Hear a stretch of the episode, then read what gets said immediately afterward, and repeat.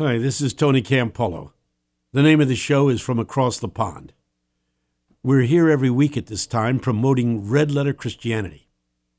If you don't know what that's all about, go to our website, redletterchristians.org. We are people who have an evangelical theology but don't want to call ourselves evangelicals anymore. We believe the Bible was inspired by the Holy Spirit, that the people who wrote the Bible were guided to stay away from error, and the Bible is for us the ultimate authority for faith and practice. We believe in the doctrines of the Apostles' Creed. We believe that salvation comes through Jesus Christ. We believe that the same Jesus who walked the streets of uh, Jerusalem and Nazareth and the roads of the Holy Land, the same Jesus who was crucified, dead, and buried, the same Jesus who was resurrected from the grave and after 40 days ascended into heaven, is back among us. He's here spiritually. Wherever you are, He's right there with you this very moment. And if you're willing, and if you desire, you can invite Jesus to invade you. You can get down on your knees. Maybe you don't have to get down on your knees. You can be sitting, you can be standing. I don't care. I don't think God cares. But what God does want is for you to open yourself up and say, Resurrected Jesus, please invade my life, becoming a living presence within me. I want your spirit to possess me and to transform me from the inside out. That's what a, a person believes if he is in the evangelical theological camp. I am in that camp, but I don't want to call myself an evangelical, even though I believe those things. Because here in the United States, and now increasingly in the United Kingdom and in other places in the world, evangelicalism has become identified with some political ideologies that we think are unchristian. Uh, we are not allied with Donald Trump. Those of us who are red letter Christians are not allied with Donald Trump. Uh, we raise very serious questions about his beliefs on immigration. Um, we find that uh, 14,000 people being held in, I don't know what else you would call them, uh, except concentration camps along the Texas border because they uh, are uh, immigrants without legal papers, uh, that this is not a good thing. That children put in, in wired cages. Have you seen those on television? This is not a good policy. We don't think calling these people who want a piece of the American pie uh, evil is a good thing. Uh, we, uh, we're concerned about policies where tax laws are written to give tremendous benefits to the rich while taking all kinds of benefits away from poor people is the will of God. We believe in a Jesus who prefers the poor, who says, Blessed are they who are poor. I know what you're going to say. That's not what he says in Matthew, the sixth chapter, fifth chapter, sixth chapter, seventh chapter. In the Beatitudes, he says, Blessed are the, the, the those who are poor in spirit. Yeah, that's what it says in Matthew. Would you go to the book of Luke and look up the Beatitudes there? In Luke, it says, Blessed are the poor, period, and woe unto you who are rich. As a matter of fact, if you go to First John, you'll see the preference of Jesus for the poor people of the world. He loves everybody, but he has a deep concern for the poor. And he calls upon all Christians to respond to the needs of the poor and tells us that is, as we respond to the needs of the poor, to those who are hungry, to those who are thirsty, to those who are oppressed or in prison, uh, for those who are aliens, who are immigrants. Look at those people. Look into their faces. Look into their eyes. You'll see Jesus staring back at you. I am in them, and whatever you do to the least of them, you do to me. Read that in the 25th chapter of Matthew. The last several verses of that chapter will pick up the theme that I have just articulated. And so that's what Red Letter Christianity is about. We're about saying we are not with Donald Trump and uh, those who espouse that prosperity theology uh, that, in fact, identifies Jesus as preferring rich people over poor people. We believe that he loves all people but he has a preference for the poor and he suffers with them and he calls us to identify with them. That's what red letter Christians believe. It may not be what you believe, but it's certainly what red letter Christians believe. Go to our website, redletterchristians.org. There's a place where you can sign up and say, I want to be a red letter Christian. The term red letter Christian comes from the fact that some of the old Bibles had the words of Jesus highlighted in red. The letters of uh, were highlighted with red letters, and so uh, uh, we began to call ourselves red letter Christians because we take the teachings of Jesus seriously and are endeavoring to live them out as radical as they are.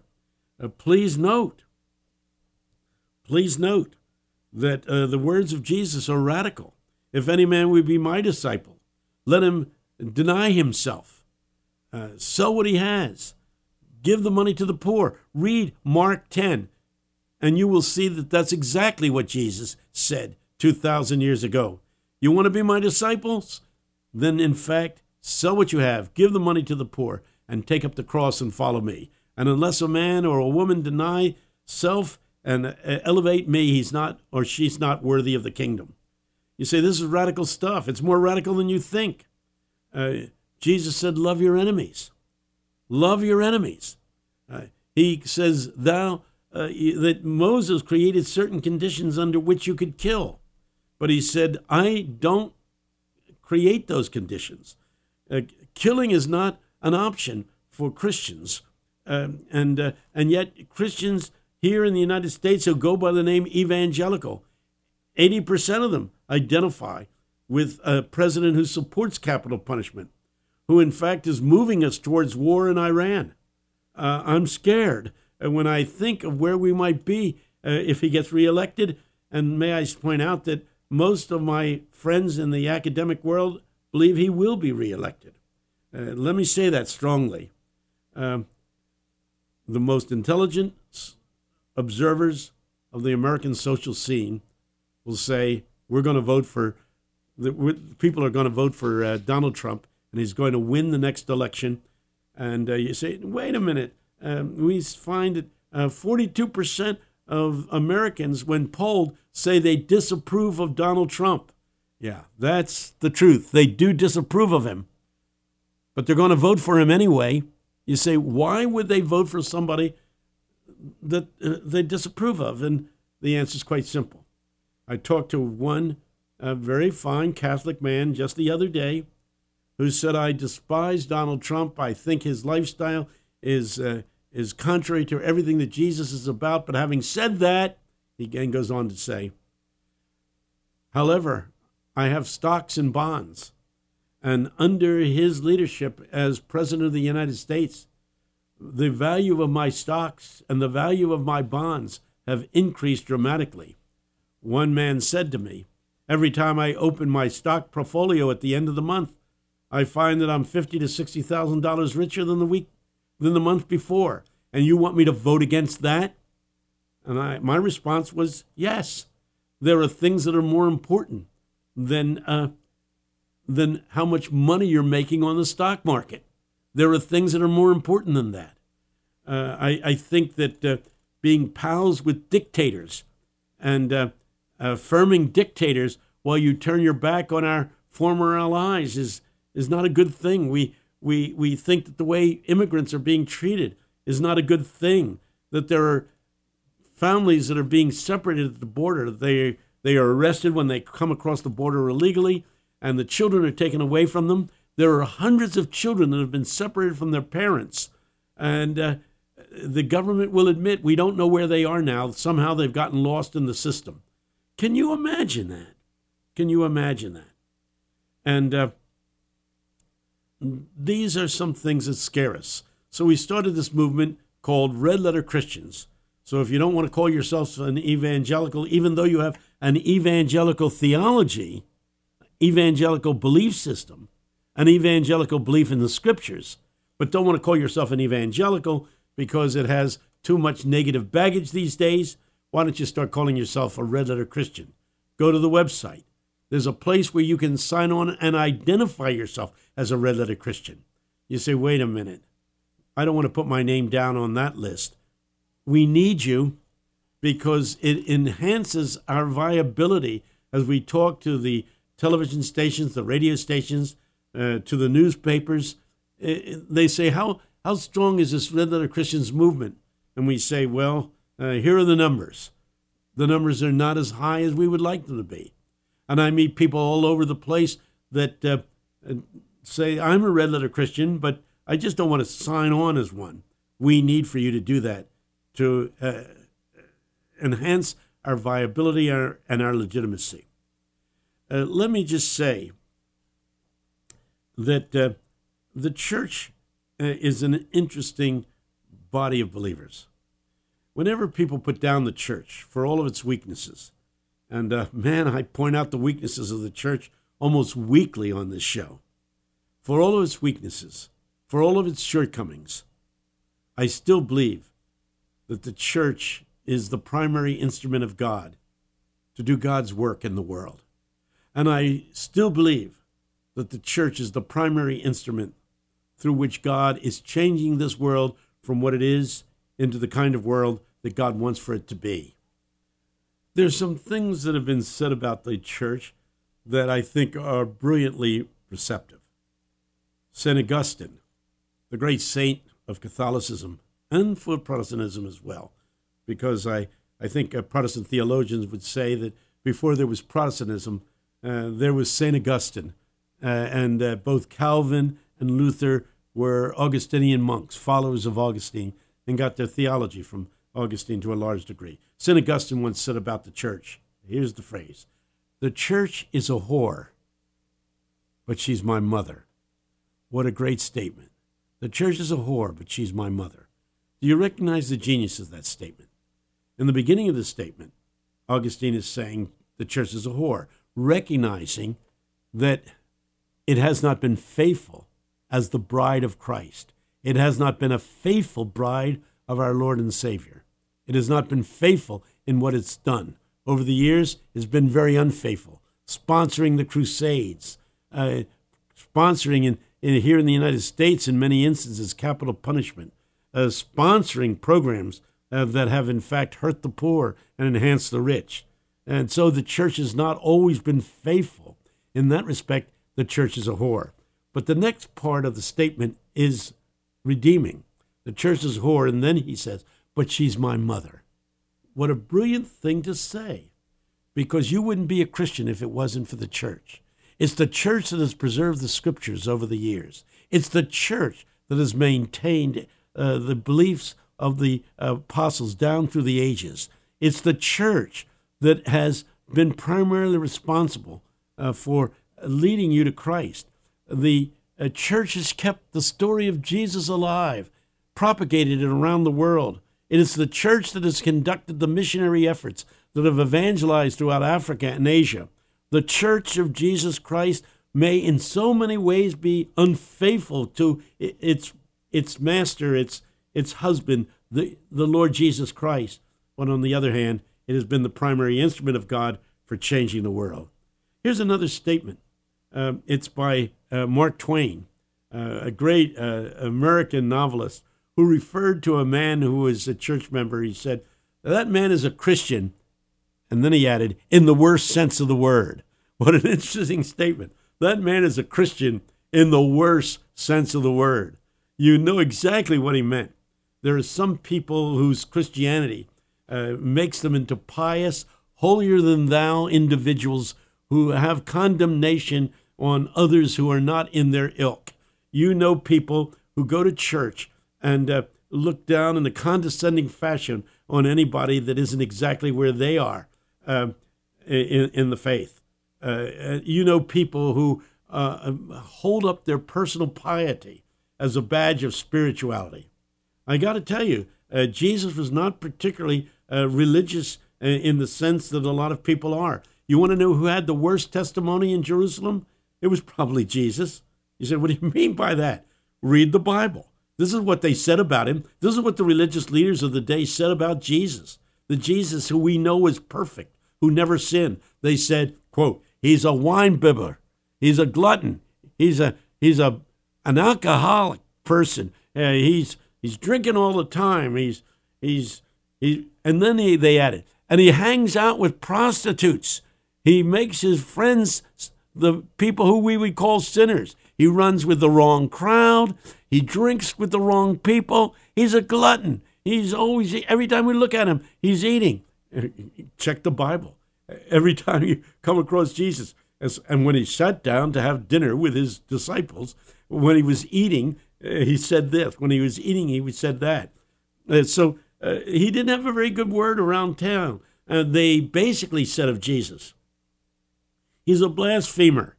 The religious leaders of the day did not look kindly on Jesus. the truth is that we need to face the fact that very often uh, religious people uh, do a disservice to Jesus. And thus it is Mark Twain who said about a man he knew, he's a Christian in the worst sense of the word. I hope you're a Christian in the best sense of the word. I hope you're a red letter Christian. Go to the website, redletterchristians.org, and find out what that means. A red letter Christian, taking the words of Jesus seriously, living out the teachings of the Sermon on the Mount. Gandhi once said, Everybody knows what Jesus taught, except for Christians. What a statement. Everybody knows what Jesus taught in the Sermon on the Mount, except for Christians. I don't know whether you know this, but in the beginning of Gandhi's movement to liberate India from the domain of the British Empire, he went throughout India. And uh, everywhere he went, people gathered around him. Before he started his speech, do you know what he did?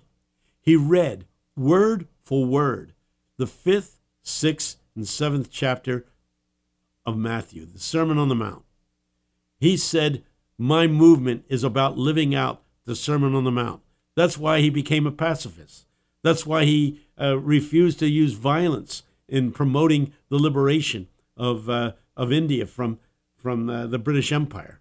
Uh, his was a revolution that was calling upon people to use nonviolence as they protested against injustice. And of course, we know that Martin Luther King, here in the United States, took his teachings about nonviolent resistance from Gandhi, a man who, in many ways, lived out the teachings of Jesus as given in the Sermon on the Mount more perfectly than most Christians do.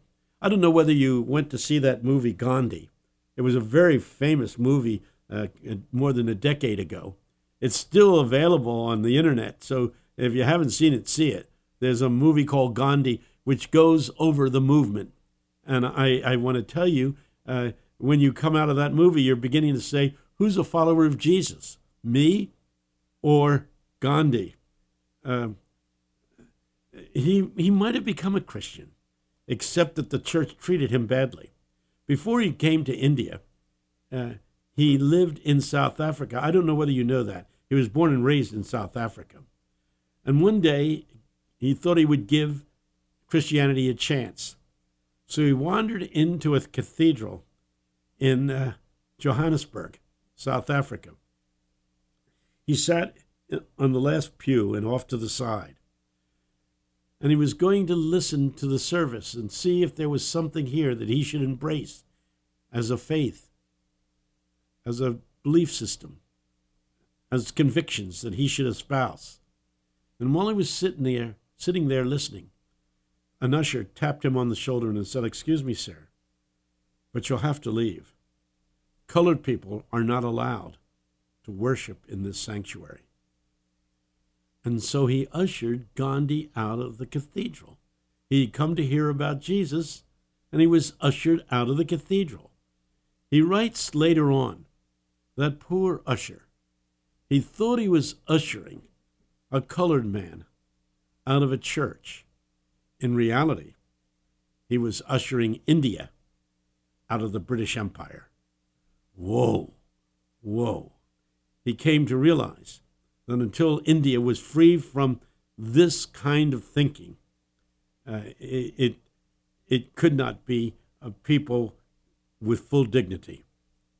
And then there's my favorite theologian philosopher, Søren Kierkegaard, uh, a Danish theologian of the uh, late 1700s, early 1800s.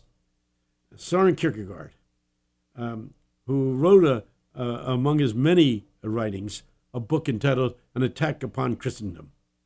And in that book, he says this If you mean by Christian what Jesus expects his followers to be, then you would have to say that in any given generation, there might be four or five.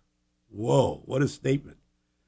In any generation, there might be four or five people who could legitimately be called followers of Jesus if you mean living according to the words that Jesus taught in the Sermon on the Mount. If you think that that's an exaggeration, go and read the fifth, sixth, and seventh chapters of Matthew and ask yourself a very simple question Am I living this way? Have I, uh, in fact, uh, turned away from all material goods and espoused Jesus? I, uh, I'm always intrigued with St. Francis of Assisi, and some scholars have called him the last Christian, the last man to fully espouse the simple and radical teachings of Jesus and endeavor to live them out.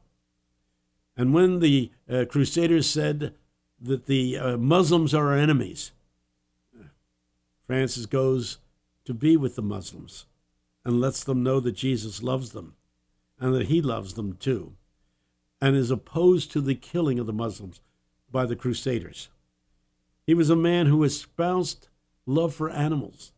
Uh, he's considered the ultimate environmentalist, and that he had a great reverence for nature. Read his poetry, uh, and uh, you'll find that he loved nature as few people in history ever have. A follower of Jesus to the nth degree. Well, that's enough for today. We're running out of time, and I'm here to say uh, that uh, uh, I'm Tony Campolo, espousing red letter Christianity. I want to again affirm that uh, this is something that you need to take a good look at. The face of the red letter Christian movement is um, Shane Claiborne.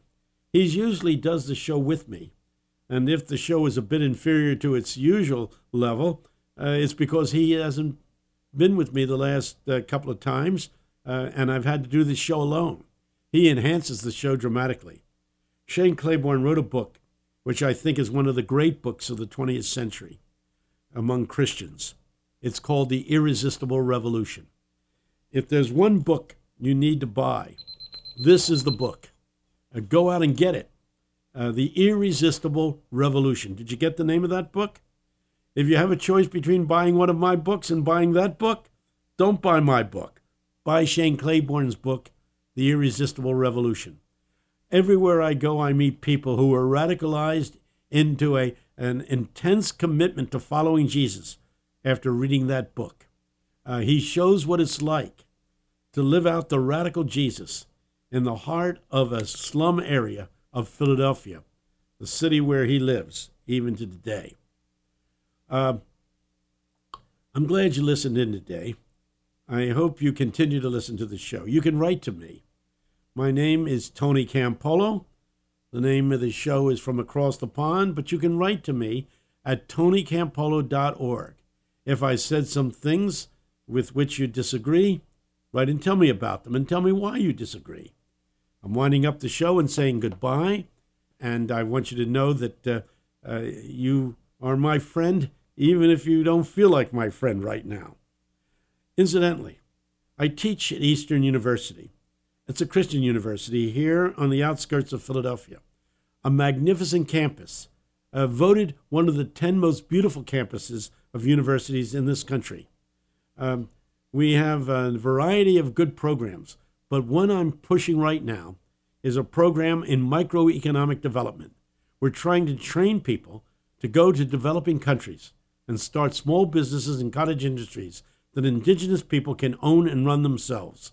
Because only that way, by people running their own businesses, can people escape from poverty, not for a day, not for a week, but for the rest of their lives. Blessings on you. Know that you're loved by Jesus and when I meet you, you'll know that I love you too. God bless and have a good day.